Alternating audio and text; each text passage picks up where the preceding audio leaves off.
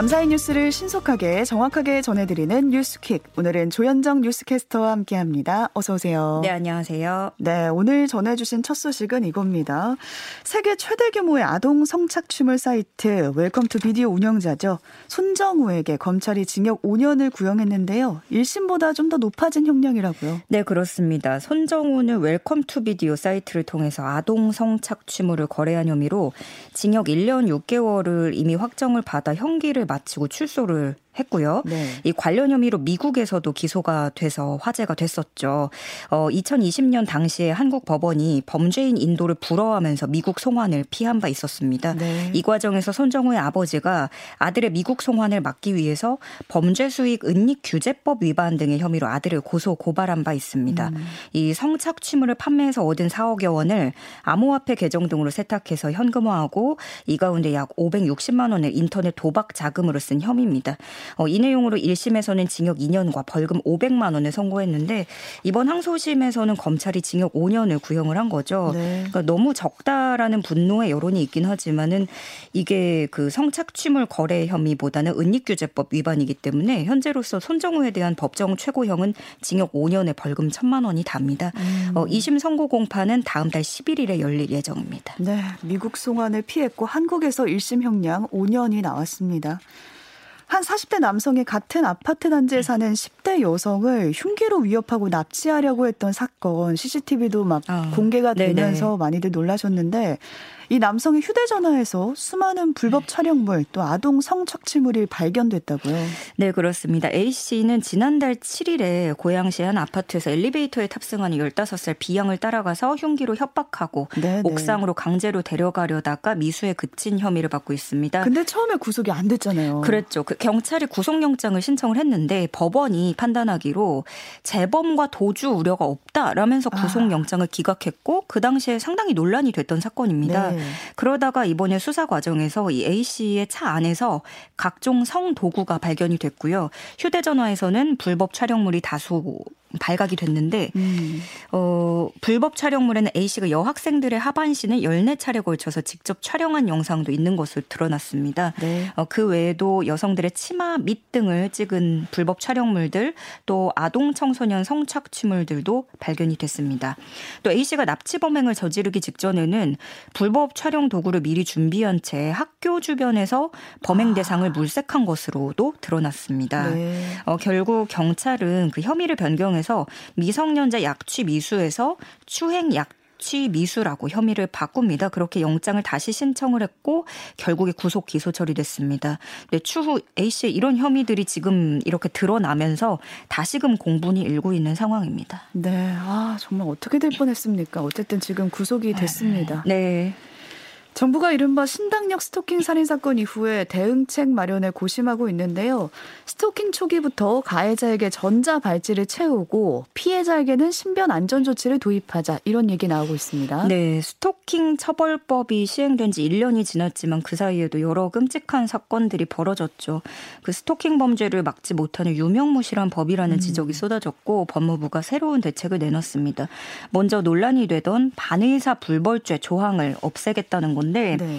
이게 피해자가 원하지 않는다면 가해자를 처벌할 수 없다는 조항인 거잖아요. 음. 그걸 폐지하겠다는 거고 이 반의사 불벌죄 때문에 그동안 뭐 합의해주지 않는다는 이유로 내 인생 망쳤다 이런 식으로 음. 앙심을 품고 보복 범죄를 일으키는 것들이 많았기 때문에 그런 일들을 막기 위한 조치입니다. 네. 또 스토킹의 경우에는 재범률이 높다는 특징이 있거든요. 이에 따라서 가해자에게 초기부터 전자발찌를 채워서 위치 추적을 할 수 있는 법적 근거도 마련됐습니다. 위치 정보를 경찰에게도 알려서 가해자와 피해자를 분리할 수 있게 하고요. 가해자가 이를 거부할 경우에는 긴급 체포도 할 수 있게 됩니다. 음. 뿐만 아니라 괴롭힐 목적으로 피해자의 개인 정보 등을 다른 사람에게 보낼 경우에도 처벌이 되는데 네. 이른바 우리가 말하는 지인 능욕 범죄 음. 이런 것들이 포함이 되고요. 최근에 그 제2N번방 사건과 같이 다른 중대 범죄로 이어질 수 있는 만큼 엄격히 처벌할 필요가 있다. 있다는 게 법무부의 설명입니다. 법무부는 입법 예고 기간 동안 여러 계층의 의견을 수렴한 뒤에 최종 개정안을 내놓을 예정입니다. 네, 스토킹 범죄 관련해서 처벌과 또 피해자 보호를 강화하기로 한 내용이었습니다. 고속도로나 국도에서 운전을 하다가 휴게소 들렀다 가시는 분들 많잖아요. 네. 근데 그곳에서 지금 잇따른 교통사고가 발생해서 인명 피해가 발생하고 있습니다. 예, 정말 예상치 못하게 청천벽력 같은 사고들이었는데요. 네. 그저께는 경북 영덕의 한 휴게소에서 80대 운전자가 몰던 차량에 행인들을 덮쳐서 아. 3명이 중경상을 입는 사고가 발생했습니다. 어, 이 사고로 50대 남성이 양 다리가 절단되는 어, 등 네. 모두 3명이 중경상을 입고 병원으로 이송이 됐는데요. 어, 영덕 경찰서 등에 따르면 80대 남성 B 씨가 몰던 제네시스 차량이 휴게소 계단을 내려오던 행인들을 들이받았는데 B 씨는 엑셀을 브레이크로 음. 착각했다고 진술을 했습니다. 또 있었습니까? 예, 어제입니다. 영동고속도로 횡성휴게소에서 승합차가 건물 쪽으로 돌진을 해서 한 명이 숨지고 여덟 명이 다치는 사고였습니다. 이 CCTV를 보면 승합차 한 대가 휴게소 진입로 100여 미터 구간을 아주 빠른 속도로 달리더니 휴게소에 들렀던 사람을 그대로 들이받았고요. 아. 60대 두 명이 치여서 이 중에 한 명이 숨지고 한 명이 다친 겁니다. 네. 어, 승합차 운전자는 60대 여성으로 동승자 6명도 중경상을 입고 병원으로 옮겨졌습니다. 음, 사고 현장은 아수라장이 됐죠. 음. 휴게소 건물 철제 울타리는 종이장처럼 구겨졌고 승합차 앞부분은 형체를 알아볼 수 없다고 합니다. 하마터면 그 휴게소 안으로 돌진을 음. 했으면 더 큰 인명사고가 날 수 있었고요. 그 목격자들에 따르면 해당 승합차는 속도를 줄이지 못한 채 휴게소 입구 쪽에 차단 봉부터 어. 치고 들어온 것으로 네네. 보여집니다. 어, 경찰은 음주나 졸음 운전은 아니었다면서 운전 미숙과 급발진 등 모든 가능성을 열어놓고 정확한 사고 경위를 조사하고 있습니다. 네. 비피더스 가나 초코 우유 또 검은콩 우유 한 번쯤 드셔보신 음, 적 있으실 텐데 네. 이 제품을 만드는 업체가 푸르밀이라는 회사거든요. 근데 갑작스럽게 사업 종료 결정이 내려지면서 파장이 일고 있습니다. 심지어 꼼수 해고 의혹까지 불거지고 있어요. 네, 푸르밀 경영진은 다음 달 30일까지 사업을 종료하고 모든 임직원을 정리 해고하겠다는 소식을 이메일로 알렸습니다. 오. 그야말로 갑작스럽고 상당히 일방적이고 날벼락 같은 소식이었는데요. 그 작은 가게도 아니고 직원이 꽤 많은 거 아닌가요? 그렇죠. 그리고 우리가 이 정도로 상품을 알 정도면은 네. 많이 알려진 것이고 또 범 롯데 계열로 부를 수 있는 기업이거든요. 근데 4년 이상 매출이 감소하고 적자가 계속돼서 사업을 종료하고 350여 명의 모든 직원을 정리 해고하겠다는 겁니다.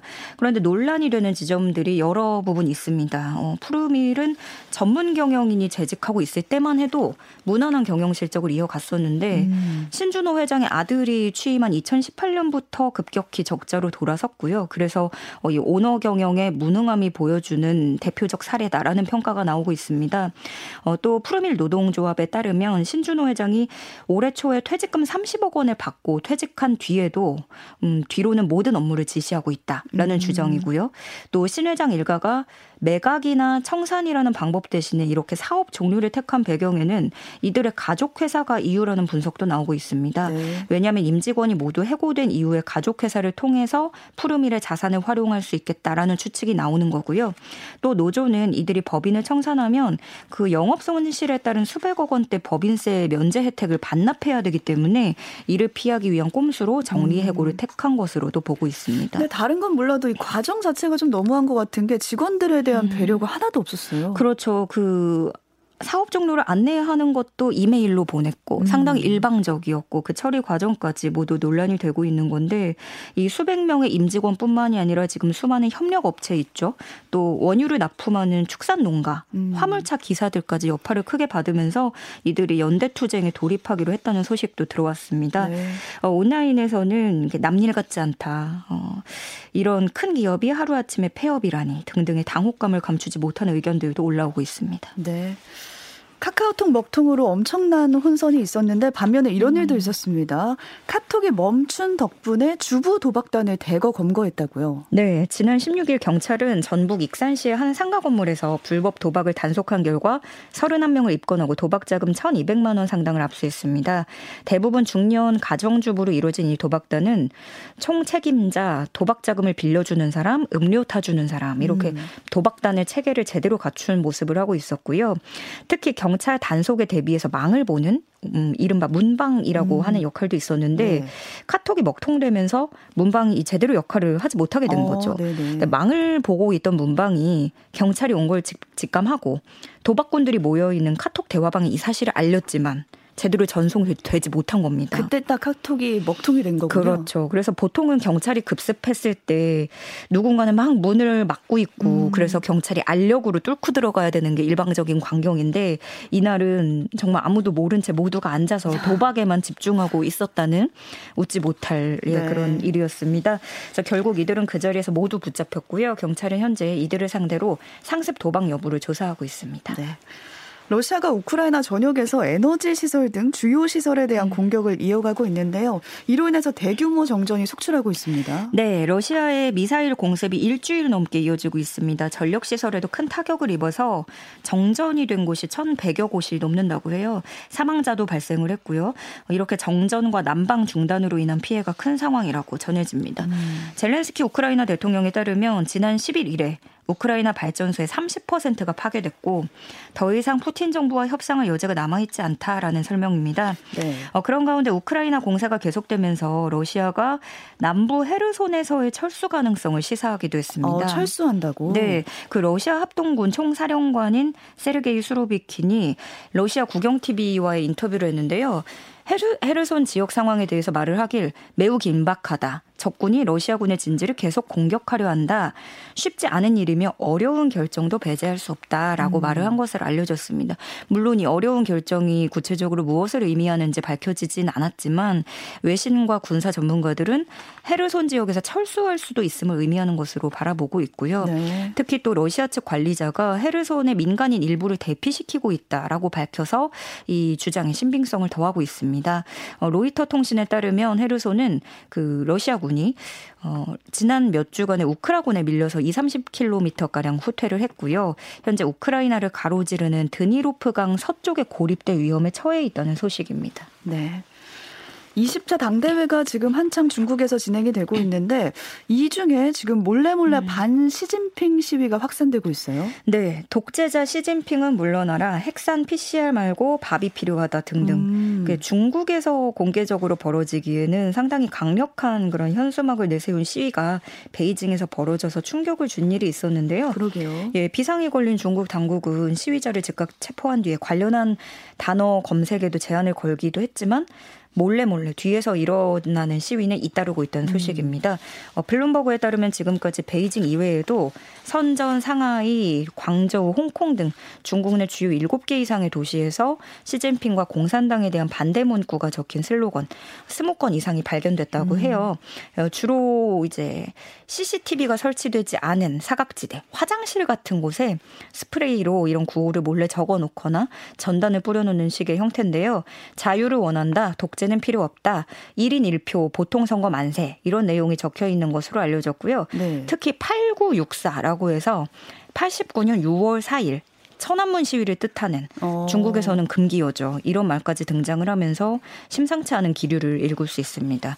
이런 분위기와는 전혀 다르게 공산, 공산당 지도부는 계속해서 시진핑에 대한 충성 경쟁에 나서고 있는 모습인데 또 민, 민심은 심상치 않다라는 지적이 나오고 있습니다. 네, 정말 CCTV가 설치되지 않은 곳에서 몰래 몰래 음. 반시위가 이어져 있는 것 같습니다. 네. 북한 백화점에 샤넬 등 명품 짝퉁이 음. 진열된 모습이 포착이 돼서 화제가 되고 있습니다. 네, 이게 북한이 대외 선전 매체를 통해서 공개한 백화점 내부 모습인데요. 대외 선전 매체 조선의 오늘은 18일 홈페이지에 이 시각 평양 그 한 토막이라는 제목의 4분짜리 영상을 올렸습니다. 이 영상에는 평양 제1백화점 내부 모습이 담겼고요. 음. 이 매대를 보면은 이렇게 쭉 나오는데 해외 명품 브랜드를 모방한 짝퉁 제품들이 눈에 띕니다. 네. 샤넬 로고가 박힌 가방, 장지갑, 버버리 시그니처 패턴이 프린트된 가방, 뭐 여러 가지 향수병 등등등 다 모조품인데요. 이 영상에서는 어, 말을 하기로 전시회에 출품된 많은 인민 소비품들은 그 질이 이전과는 대비도 할 수 없을 정도로 현저히 높아졌으며 음. 음. 날로 발전하는 우리 경공업의 면모를 뚜렷, 뚜렷이 보여준다라고 주장을 하고 있습니다. 선전이었네요. 네, 그렇죠. 그 김정은 체제 이후에 그 민생과 직결되는 소비품 또 자국에서 생산한다는 그런 자력 품질 음. 개선에 나서고 있거든요. 특히 지금 코로나 상황도 그렇고 대북 제재가 이어지면서 수입이 막힌 상태라서 자체 생산이 더 중요해진 북한의 실상입니다. 네, 오늘 여기까지 살펴보겠습니다. 뉴스캐스터 조현정 씨와 함께했습니다. 고맙습니다. 고맙습니다.